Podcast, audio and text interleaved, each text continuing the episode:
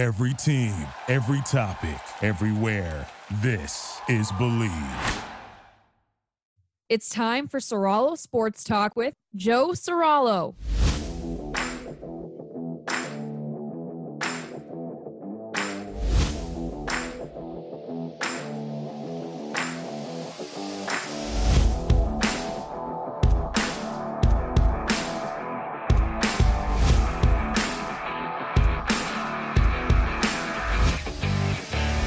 All right, let's get this party started. Soralo Sports Talk with me, Joe Soralo, right here, right now, as part of the Believe Network on your national airwaves for the next hour. I can't wait for this episode. My man Clay Harbor is joining the show. Clay Harbor, of course, one of our hosts at Believe, does a tremendous job on the Believe in Jaguars pod, as well as all of the other great things he's done. Don't forget, if you're not that into football, you know and love Clay Harbor because he's been on The Bachelorette and Bachelor in Paradise, every man's dream. He'll be joining us about halfway through the show to talk all things Eagles Jags. Of course, the two teams he spent the bulk of his NFL career with are facing off this Sunday, something that happens only once every four years. We're also going to talk last night's season premiere of Bachelor in Paradise. You didn't think I was going to have Clay Harbor on the show and not talk about Bachelor in Paradise, did you? If there's three givens in life, it is death, taxes, and me talking about The Bachelor with Clay Harbor and Mike Golic Jr. any chance I get. Can't wait for that conversation. We've got so much great stuff to get to. We've got to start, though, with two beasts in the AFC East the Miami Dolphins, the Buffalo Bills, right now, after consecutive wins over the Baltimore Ravens and Buffalo Bills to improve to 3 0 on the young season, one of only two 3 0 teams in football, Miami, and of course the other being the Philadelphia Eagles. People are out there saying that Tua Tagovailoa is the early MVP of the National Football League and that the Miami Dolphins are the best team in the NFL. And damn it, if you're saying that, you better slow your roll right now. The Miami Dolphins are a great football team. Mike McDaniel is proving to be one heck of an NFL head coach so far, three games into his early career as a head coach. Miami is not the best team in football. To consider Miami on the same level as the Buffalo Bills, even after beating the Buffalo Bills in a 100 degree game, mind you, is just not something anyone who watches the National Football League can do. In fact, I'll sit here right now and tell you that the Miami Dolphins win over Buffalo reminded me a lot of the New England Patriots win over Buffalo a year ago. Did anyone walk away from that game thinking that the Patriots were actually a better football team than the Buffalo Bills? I sure as hell didn't. If you did, shame on you because that game was played in absurd conditions, winds so severe, cold so frigid that Mac Jones only threw three pass attempts on the evening, right? That game was not truly indicative of where those two teams were at. Now, now I will say this in eh, with regards to Miami that while it was hot as hell, you know, it was 90 degrees, felt like 100 with the humidity. So while it was hot as hell, that's not something that's as unique or as once in a lifetime as the conditions were in Buffalo for that Monday night game. You go to Miami, it's going to be hot. I mean, that's just typically September football in Miami, September football in Jacksonville, September football in Tampa Bay. It sucks. It's hot. It's ridiculous. They should all play in domes. I don't know why they don't. But those conditions, especially when you look at, you know, the two teams' sidelines. Of course, Miami's sideline is in the shade. They got the misters working. Buffalo's sideline wide open in the sun. You know, it's it's gamesmanship on uh, on the part of the Miami Dolphins organization. When you look at that, you can't tell me that if these two teams met healthy and on a neutral field, that Miami has a chance, a chance in hell against the Buffalo Bills. In fact, forget the neutral field. You can't tell me that if Buffalo had its starting secondary out there on the field, that Miami wins that game. I mean, the Buffalo Bills did not have one starter in their secondary on the field for that game.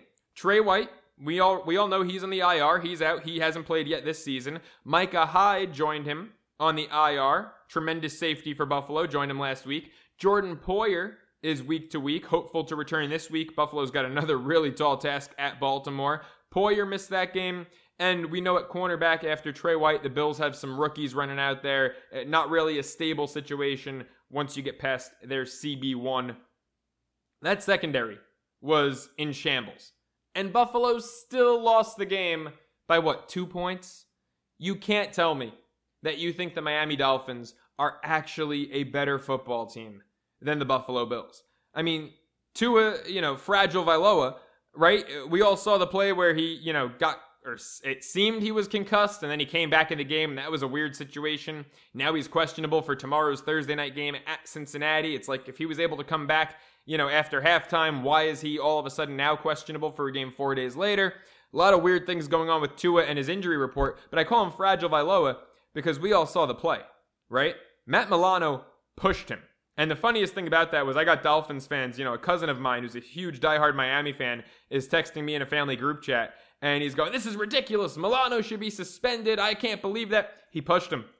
He pushed him and Tua went down like a ton of bricks.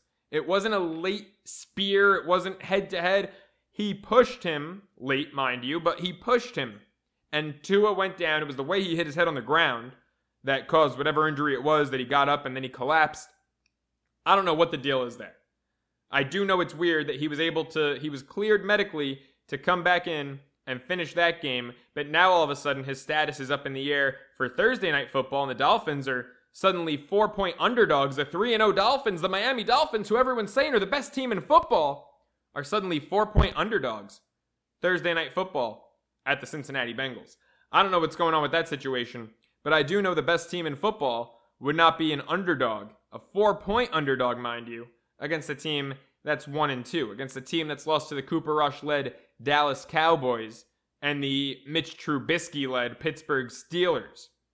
Both of whom, the Steelers have their only win against the Bengals. Cowboys got their first win against the Bengals. And the Bengals are four point favorites against the best team in football. I know that they're the reigning AFC champs, but Joe Burrow's been sacked a league high 15 times this year. I don't know about the Bengals being favorites in this one if Miami truly is the best team in football. Look, make no mistake about it, the Buffalo Bills are the best team in football, right? No confusion there. I talked about the injuries they had on defense in this game against Miami. How about the guys on offense, right? I mean, Stefon Diggs was banged up, Gabe Davis was banged up, their offensive line is taking a hit. Buffalo is you know, it's early in the year to be this banged up, but they're one of the more injured teams in football right now. And they're still blowing opponents out of the water. See the Rams game, see the Titans game. And against Miami, who, you know, led that, Tua led that historic fourth quarter, ridiculous comeback the week before against Baltimore. People are saying they're the best team in football. The Bills lost by two, and they had a missed field goal in the mix, too. I mean, we haven't even talked about that. A missed field goal. That if that goes through, the Bills leave Miami victorious. They don't cover, but they leave victorious. I mean, to consider Miami up there with the Buffalo Bills is just something I cannot do, and something that even if the Dolphins are undefeated up until the point of their next meeting, something I won't be able to do until they go to Buffalo and beat the Buffalo Bills. Don't forget, Josh Allen had won seven straight games against the Dolphins, right? These teams are not the same. The Dolphins are still on that second tier. Give them all the credit in the world. There is still a top tier in the National Football League that's got Buffalo, that's got Kansas City, I'll put in that top tier. I'll put Tampa Bay in that top tier. Rams, Packers, borderline. Ravens, borderline. But they're more with that Miami. Miami's, uh, you know, I, I still, I still can't put Miami ahead of Baltimore. Yes, they played an amazing 15 minutes, but for 45 minutes, and look, I know the game is 60 minutes, but for 45 minutes, the Ravens were beating Miami 35 to 14. I cannot say Miami's a better football team than the Baltimore Ravens. You know what else I cannot do? I cannot wait for the Bills Ravens game this Sunday. I mean, any other week this should be Sunday night football, but hey, you've got the Chiefs and the Bucs. You've got Patrick Mahomes versus Tom Brady, part six. First off, that is phenomenal. That this is already the sixth time in Mahomes' young career that these two have met the goat and the baby goat. I mean, I can't wait for this matchup. Who knows where it'll be played? Apparently, the NFL's got a backup plan. That game might be played in Minneapolis because of the hurricane right now down in Florida. And I do want to say, you know, thoughts and prayers go out to everyone in Florida right now. I hope that everyone is staying safe. Everyone who's told to evacuate has evacuated. and that everyone's all right down there because there are some scary videos circulating, some scary scenes down there in the state of Florida right now with the hurricane. But we'll have more on the Chiefs Bucs game to come. Miami, I will say this Tua or Teddy, no matter who's playing quarterback, love them plus four tomorrow at Cincinnati. That's a lot of points to be getting for a 3 0 team. And stay tuned because Clay Harbor is up next right here on Soralo Sports Talk. We're back here on Soralo Sports Talk, and joining the show up next, he's a former NFL tight end. But if you don't know him from his NFL playing days, you do know him because he starred on season 14 of The Bachelorette and season six of Bachelor in Paradise. Clay Harbor. Clay, thanks so much for joining the show. Uh, appreciate you having me on. You know, I love talking football and I love talking Bachelor, two of my favorite things. well, look, we're going to do it all in the next 12 or 13 minutes or so. So I can't wait to dive into it with you. But you know, something's happening this Sunday that happens once every four years. And it's the two teams that you had the most notable years of your NFL career with the Philadelphia Eagles and the Jacksonville Jaguars facing off.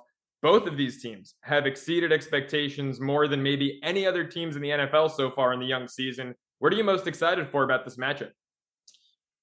I'm just excited. These teams are both good. And, and a lot of times that doesn't happen. They're both in first place. They're both good teams. They both have good young quarterbacks. They both have solid receivers and good defenses. It's, it's going to be a great matchup. Not only is it my two teams, but these teams are playing for something. They're playing to make the playoffs. They're playing for a deep playoff run. And then you got the Doug Pederson – uh, coming back to Philadelphia story. So this is going to be a really fun game, and I'm going back to Philly to watch this one live in person. Oh, that's got to be exciting as hell, man! I bet you can't wait for that. So, you know, while we're talking about these teams and the success they're having, I, I want to know, you know, obviously you might have a little bias in you, but as objectively as you can answer this, how legitimate of an AFC South contender are the Jaguars? I think they're I think they're my favorite. They're uh the Colts came on strong last week and obviously had a big win against the Bills. You got Tennessee, who's always a threat. Houston doesn't seem to be a factor after a, a loss to the Bears. And I mean, I'm a Bears fan, but when you lose to the Bears, you got problems. So I think the Jags are my favorite with the way Trevor Lawrence is playing. He's getting the ball out quick. He's accurate. He's got weapons. James Robinson had 42 yards after contact last week. This guy's running hard. With a run game and a pass game like that, it's hard to go against the Jags. You know, you brought up James Robinson, and I absolutely love him. Uh, he was the last pick of mine his rookie year in both of my fantasy football leagues, and he just made me his biggest fan in the world that season. He's an FCS guy. You're an FCS guy. Can you explain to people that that haven't maybe seen a lot of James Robinson because the Jaguars aren't on prime time a lot? Can you explain just how good this guy is? Oh, he's incredible. The guy is just a tough runner. Like I said, he had 42 yards after contact last last week. A lot of guys don't have that in the entire game. So this guy will run through the first tackle. He's a hard runner. He's a strong runner. He's quick and he's fast, but he's powerful. He's small, compact guy, and he's powerful. And he compares. Uh, he he goes well with Tra- with Travis Etienne because Etienne is so fast, so shifty, so quick. You got the Thunder and James Robinson. You got the Lightning and Etienne. They're a great duo. I, love it, man. I, I, grew up rooting for those Giants teams with Brandon Jacobs and Ahmad Bradshaw. So, you know, anytime you get that thunder and lightning, that smash and dash back there in the backfield, it, it's a, it's a great combo. Flipping to the Eagles. What do you see in Jalen Hurts? I mean, this guy's game over the past three years has grown so much. To you, what's the biggest improvement that you've seen? man, even going back to tra- training camp when I was there hanging out and, and watching the Eagles, it, it, was clear to me that this guy was getting the ball out quickly he's not holding on to the ball like he was last year. I got to go back and check the next gen stats, but he is getting rid of the ball fast. He is anticipating much better than he had in the past. He's no he knows when his receiver is going to be coming in and out of the breaks and he's not waiting. It's something you see a guy like Justin Fields doing. He's waiting to see the ball, waiting to see the receiver come open, besides throwing it and knowing and trusting that he will come open. You got to have anticipation if you're a quarterback, and that's the number one thing that I've seen from Jalen Hurts is his anticipation. Absolutely. I mean, he's having a phenomenal year. You know, you mentioned Fields, you mentioned the Bears a couple minutes ago. Let, us talk about your Bears because Justin Fields, and I, am going to stand by what I said a couple years ago. Going into that draft, I said if I had the first pick, I would want Justin Fields as my quarterback. I know it was a hot take, but I loved everything I saw out of him in college. Hasn't worked out in the NFL so far. So, how much of that, in your opinion, is on Fields, and how much of that is on the Bears organization and the situation he was drafted into?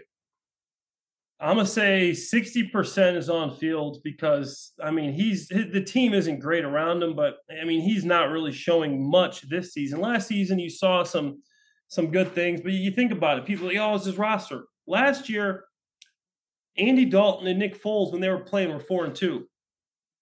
Justin Fields, when he was playing, was two and eight. So you, you think about that, like this guy, this guy, they, they both have the same rosters. These guys are winning games. This guy can't. The roster isn't great, but it's not that bad. Fields has to improve. He's got to get quicker throwing the ball. And when you watch the tape, you see a lot of times those guys open. He's just missing them. He's not anticipating throws. He's late and he's inaccurate. Both interceptions last week, the players were open. There was there was protection. So who are you going to blame? You know, you can't blame anybody but Fields. And I will give that 40% to the organization. He has no big time receivers. He has a good run game. Offense is a good run game, but the offensive line could be better. Defense could be a little better to get him in better situations, but it's not terrible. And obviously, they're a two and one team. Chance to go three and one against the, the, the Giants, who aren't much better than they are, in my opinion. So I say 60% is on Fields, 40% on the Bears. Yeah, you, you mentioned the chance to go three and one there against my Giants, and you know I'll be the first to admit it. These might be the two ugliest two and one teams in the NFL so far this season. So what are you looking for in this matchup? Will Justin Fields complete ten passes in a game for the first time this year? Who comes out victorious? Well, Cooper Rush had a 98 uh, quarterback rating against the Giants. So that gives me some hope. Cooper Rush, he's a backup. So Fields hopefully can complete a couple passes, but comes down to run game the the the, the Giants have the 25th ranked run game run defense in the NFL according to Pro Football Focus. There are some holes there. They'll be able to run the football. So Khalil Herbert run the football down the hill, downhill, and then maybe you pick some plays where Justin Fields only has to read half the field because obviously he can't read the whole field right now. And then hopefully he can complete some passes, but I'm not, you know, I'm not confident in that to be honest. Well, one of those teams should move to three and one. Not that either deserves to. Clay, before we wrap it up, because I know you know you're a really busy man and you've got a radio show starting momentarily that I want to plug quickly. Uh, but before we wrap it up, I want to shift over to last night's season debut of Bachelor in Paradise. Although I did mention that radio show. So before we dive into Bachelor in Paradise, why don't you tell everyone what you've got going on? I believe that starts in about six or seven minutes. Yeah. So um, I, I do radio for uh, for ESPN 1000, ESPN 9 680. I'm sorry, 690. 690 in Jacksonville. A lot of numbers going on there. Final answer ESPN 690 in Jacksonville. I work uh, one day a week. I talk Jacksonville Jaguars football with, with, with them and Duval. And I'm also uh, doing some color commentary for uh, CBS Sports post game show. But tune into Jacksonville if you want to hear about the Jags. ESPN 690. Final answer, Alex. And don't forget, by the way, Clay, also, for all of you out there watching, all of you out there listening, is our fantastic co host of the Believe in Jaguars pod right here on the Believe Network. So make sure to give him some love there and check that out. All right, man, I know we've got a couple minutes left. Bachelor in Paradise, episode one of mm-hmm. this summer's season, debuted last night. What was your biggest reaction to, to the drama, to the new faces? For me personally, as much as I love this this franchise, this TV show, I missed Clayton's season, and I feel like I don't know any of the women there yeah, there's a lot of day one women there, and there's some women that you, we don't really know as far as far as Bachelor Nation's concerned. So, you know, you gotta you gotta find those faces. But for me, I think that Katie's men, Katie Thurston's men, did a phenomenal job. He had Michael A, guy crush at the dad. All the women loved him. Andrew S, my cousin, my first cousin. Wait, what? Cousin. Yes, Andrew S my first, first cousin, biological cousin he did well. He went on a date with uh, with Teddi. They had a great time. I, you know, I think he he's a great guy, and hopefully they uh, they end up together. And then we had um, Justin Glaze, a, a buddy of mine. You know, he's he's forming a connection with uh, Genevieve. So those are my three guys. The three guys I'm gonna be watching. I wish nothing but the best for Michael A, Justin Glaze, my cousin Andrew S. in the Bachelor in Paradise. We'll see what happens with them. Yeah, they're, they're all amazing. I mean, God, Michael had me choking up on the couch talking about his story, losing his wife, of course, being a single dad. He seems like a great guy. A great guy. I, I do want to ask you because you were on both The Bachelorette and Bachelor in Paradise. Now, before you got injured on The Bachelorette and had to leave, it seemed like it was a great experience. How do you compare the two, and which was your favorite experience? I think Paradise was a little more fun. You're on the beach, you're sipping margaritas, you, the food's a little bit better. Uh, right. you're kind of just stuck inside the houses all day. You don't get to do anything unless you're going. When, when you see the guys with the woman, that's the only time you get to go out of the hotel room. It's like you get to go and explore these places. You're literally stuck waiting to see her, and you don't get to see her off camera. There's no any time where you get to form this connection off camera. No, it's all on camera. Yeah, yeah, I, I believe it. You know, I, I did a, a pilot for a reality show a year ago, and uh, the amount of time in the holding room is uh it's it's ridiculous. Oh, it is. It is. well, Clay, look, man, I know you got a ESPN 690 to run to, so I really appreciate your time. Thanks so much for joining the show, and uh, hopefully we can do this again soon with the Jags winning a lot of games and Bachelor in Paradise, you know, in full steam. Absolutely, sounds good. Appreciate you having me on. Thanks so much. We'll be back with more right here on Soralo Sports Talk. All right, back here on Soralo Sports Talk. What incredible stuff right there from Clay Harbor. I mean, that guy is not only a great football analyst, but love talking Bachelor in Paradise with him. I cannot believe that he is Andrew's first cousin. That blew my mind. I had no idea. I mean, at the same time, I don't know how I can consider myself a part of Bachelor Nation, not knowing that, but that was mind blowing. I mean, Andrew, he stole the show. Episode one, he had a tremendous date with Teddi to hit it off. I mean, yes, he seemed nervous. Yes, he was mumbling and stumbling, but you know what? Obviously, it worked. Obviously, Teddi found it cute. She was into it. They jumped in a margarita hot tub, drinking margaritas afterwards. Uh, I, I can't think of a better first date than that. Drinking margaritas in a hot tub that looks like a margarita. Sign me up eight days a week. Love Clay. Great job having him on the show there. We've got week four to look ahead to in the NFL. I mean, this season is zooming. This month is zooming. It's going to be October in like 27 minutes. September almost at a close. Fooled me. I mean, one thing I was not fully prepared for when I moved out to Los Angeles, I, I learned it shortly after getting here, but I didn't realize that summer here, you know, it's it's July, August, like most places. Here it is August, September. September is one of the hottest. I, I, mean, I think the the whole crazy heat wave we had out here was early September. September's probably been the hottest month of the year out here in in SoCal. June, July, July a little more so than June, but June was like not that hot. I mean, it was June was you know you go out at night, you better have a hoodie on. August and September, it has been scorching. So for me, it doesn't really feel like October's right around the corner. Uh, hell, doesn't even feel like football season yet, but here we are. It's already week four. And again, I said it earlier. I'll repeat myself. The Buffalo Bills are the best team in football. Sorry, I'm not a Miami hater either. I mean, I know I know I sound like it. I actually really do like the Miami Dolphins. I'm not the biggest Tua fan, but I love McDaniel. I love Miami's defense. I think, you know, Christian Wilkins on that line is an absolute stud. I think their secondary is great. I love Xavier Howard. Nik Needham, I think, is one of the better nickelback D backs in the game. You know, I really, really like this Miami team. I just I can't put them in the same tier as Buffalo. Like I said, I don't think that they're as good as Baltimore. And this week we've got the Buffalo Bills, we've got the Baltimore Ravens, we've got Action Jackson versus Josh Allen.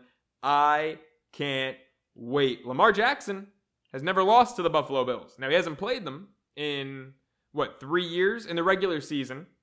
That is, of course, we all know Buffalo took care of Baltimore in the postseason uh, a couple winters ago. But regular season, Lamar 2 0 against Buffalo. Allen 0 1 against Baltimore. That one game back in 2019. Postseason, flip the script, different story. You know the drill. But I think this game is going to be an absolute blast. I can't wait to see these two teams go at it. And I think it's going to be close for the first half. I think Baltimore is going to come out roaring, got their confidence back. Big win at New England. Pats Pats held their own for about the first half, uh, but at the end of the day, I mean, look, you know, was there ever any doubt, even when the Pats were in the game? Are, are you and I sitting here going, "Oh yeah, Mac Jones in New England, they can play with Baltimore"? Give me a break, right? I'm worried that Baltimore is not going to be able to go a full four quarters with Buffalo. And the only thing I think that could be Baltimore's saving grace in this matchup, and it's wild, we're talking about a phenomenal, or, uh, not Orioles team, excuse me, I'm in baseball mode. Talking about a phenomenal Ravens team that might be two and two after four weeks, but the only thing I think that can keep them in this game for a full 60 minutes is if Buffalo's secondary remains battered. You know, if a guy like Jordan Poyer doesn't come back, if their cornerbacks behind Trey White aren't, you know, in there, that I think could hurt Buffalo. But Baltimore's secondary has been equally battered, and Baltimore's offensive line is bruised up. You know, Ronnie Stanley is is a week to week case according to Ravens head coach John Harbaugh, and we saw the Patriots at times in certain instances put a lot of pressure on Lamar last week because one thing the Patriots will always do, no matter who their quarterback is, how bad their weapons are on offense, the New England Patriots will always, especially at home, always play defense. And and they did. The defense showed up. The defense looked good at times, and then at times Lamar torched them like he's going to do to any defense in football. But when you look at the defenses in this one, the Buffalo Bills are the best defense in football. They were number one last year, so far through three weeks of the top rated defense this year. Baltimore, little bit different. The Baltimore Ravens come into this one through three weeks with the 31st ranked defense, second from last. Now look, it's it's week four, right? How much do we want to put into statistics and you know where the team ranks? How much of Baltimore's 31st ranked defense is actually that they have a bad defense? How much of it is to Tua torched them in the second half in that Miami Baltimore game, right? I mean, they're averaging allowing 414 yards per contest. Miami had almost 600 in that one game. So, um, I, you know, I'm not going to sit here and say, even though I think that you know losing Wink Martindale as defensive coordinator, I think that hurt Baltimore a good amount. I'm still not going to sit here and say that they're the second worst defensive unit in football but they're certainly not as good as they were two years ago. Last year, exclude that. You know, they were so banged up, they were playing practice squatters in their secondary, kind of like Buffalo's secondary right now. Uh, but Baltimore's secondary, once again, just like last year, doesn't seem to be at full health. Just like last year, seems to be some issues back there. And last year, when the secondary went to the whole defense and the whole team went to so we'll see what happens this year. Uh, I'm definitely also loving Buffalo coming off a loss in this game. I mean, I just don't think the Buffalo Bills are going to drop two in a row at any point this season. I don't think the Buffalo Bills are going to have a bad loss this season. You know, last year we saw the Bills had a couple bad losses. Obviously, that Monday night game I mentioned earlier against New England, not a bad loss, a weird loss. You would think Buffalo would have the advantage there, but they were a pass heavy team. New England was not a pass heavy team by any means, and those conditions favored a run heavy team. Uh, the loss to Jacksonville, real bad. Real bad. I don't think something like that is going to happen where Buffalo, you know, takes on a team like the Jaguars and, you know, fails to put up a touchdown, right? Now I'm talking the Jaguars of last year because by the way, whoa, Jacksonville Jaguars, 2 and one, first place AFC South. How you doing? What's going on there? Doug Pederson, T Law, Trevor Lawrence about to win the division? We'll see. We'll see. I still don't think they will, but we'll see. I don't think Buffalo is going to have a loss like that on their schedule. I don't think they're going to have back to back losses. I think Buffalo, as a two and a half point favorite, might be a hell of a bet. I think it's a hell of a bet. You know, Buffalo's defense. You look at that last game, that playoff game where they uh, they beat the Ravens and Lamar uh, a couple winters ago, a couple Januaries ago. Buffalo's defense was the reason they won that game, right? I think the offense put up one touchdown. They had a pick six, Taron Johnson, off Lamar Jackson and the Ravens. But that game was what, 17 to 3, if I'm not mistaken? Buffalo's defense was sensational. Not much has changed outside of injuries, obviously. But I don't love this Ravens receiving corps a whole lot. Yes, Duvernay's overperforming. Yes, Bateman has potential, but I don't love this Ravens receiving corps. Mark Andrews, certified dog. But if Jordan Poyer plays, that almost neutralizes Andrews. So I think that the Buffalo Bills minus two and a half you know, I know favorites, especially road favorites, have been awful bets this season, but I do love the Buffalo Bills minus two and a half. And if they can't win and they can't cover that number this week, then just never take gambling advice from me ever again. I'm telling you, that's my play of the week the Bills minus two and a half. But there is another tightly contested game. There is another Super Bowl or postseason rematch coming at you, and it's Sunday night football. It's the Chiefs, it's the Bucs. Will it be played in Tampa? We don't know. It's either Tampa or Minneapolis right now with Hurricane Ian decimating the state of Florida. And I can't wait to see Patrick Mahomes and Tom Brady go at it for a sixth and potentially final time. These guys, I mean, Patrick Mahomes is still a baby, right? He, he's still a kid. And these guys have already had five instant classics, an AFC championship game that if Chris Jones doesn't go off sides, the Chiefs go to their first Super Bowl. Tom Brady in the Super Bowl against Patrick Mahomes, just torching this Kansas City defense. The Tampa Bay front seven annihilating Kansas City's bruised, beaten up, and battered offensive line. I just, there's fireworks every time these two teams get together. I mean, there was a game, I think, two years ago where I had the Chiefs minus three and they went up, ah, God, what, 21 nothing, 21 3, and they win 27 24 in Tampa Bay. I mean, you know, Brady's never out of it, Mahomes is never out of it. These two teams are just sensational, both coming off losses that should have been wins. I mean, you had the, the Kansas City Chiefs against the Colts. Matt Ryan somehow orchestrated that game winning eight plus minute drive, and then our man, believe, my man Rodney McLeod with the game sealing INT. Congrats to Rodney and the Colts on the win, but let's be real. Let's keep it a buck, folks. That drive was only enabled because of a BS penalty Uh, on Chris Jones again, as a matter of fact. We talk about Chris Jones penalties. He sacked Matt Ryan on like Indy's own 30, giving the Colts fourth and 14, and the refs call a complete utter BS, unsportsmanlike conduct, a 15 yard penalty, an automatic first down, a prolonged drive, a breath of air, a second life for the Indi- Indianapolis Colts that they didn't deserve. It was fourth and 14. The guy celebrated a sack that made it fourth and 14. Sorry, ref.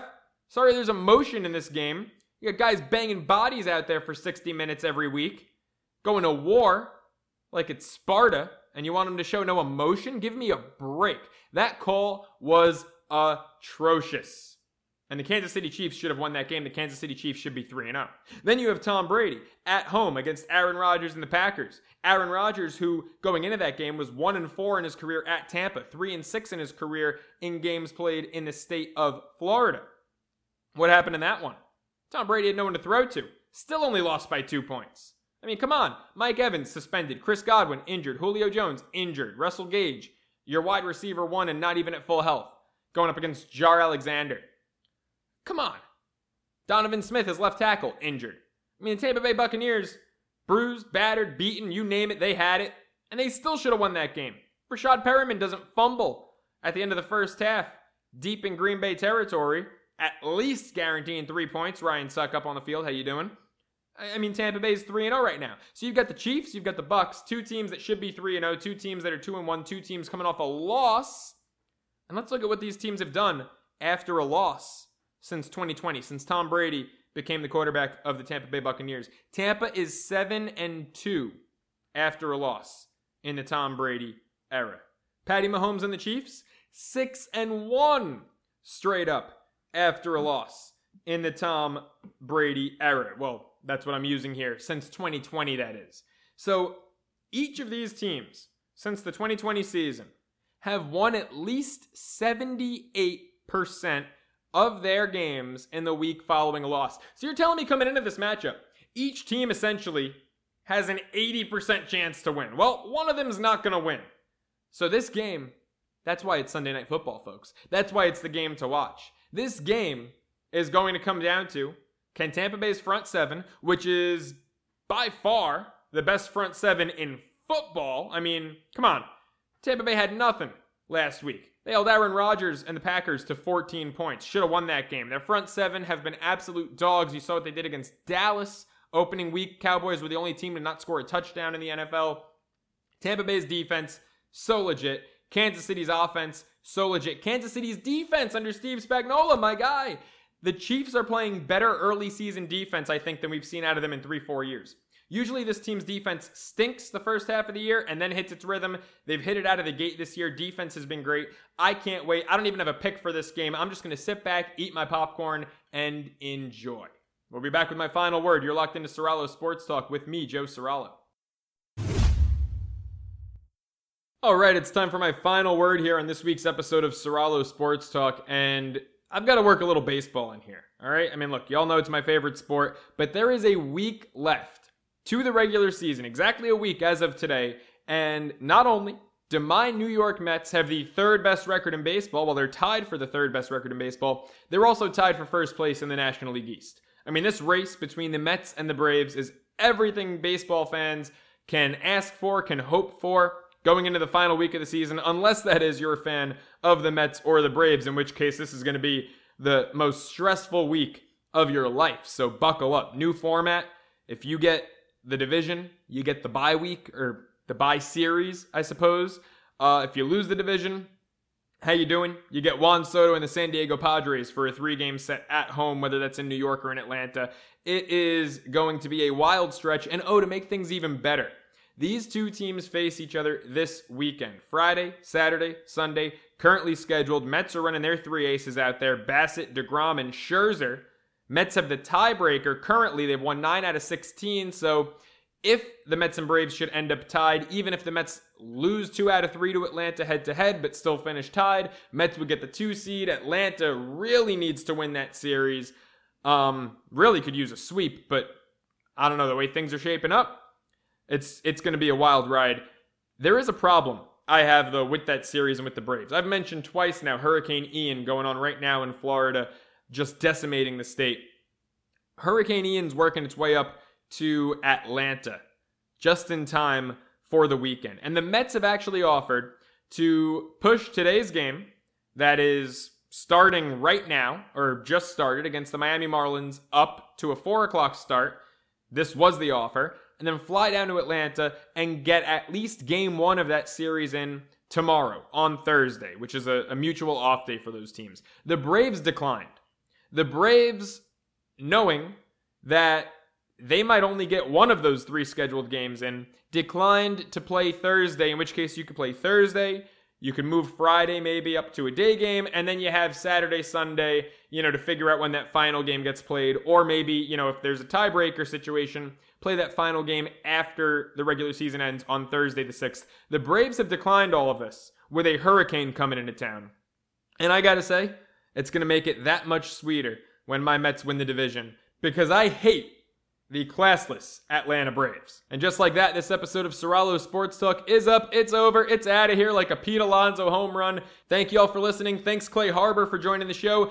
Got a week break next week. I'm going to be on set filming a TV show. I'll see y'all in two weeks.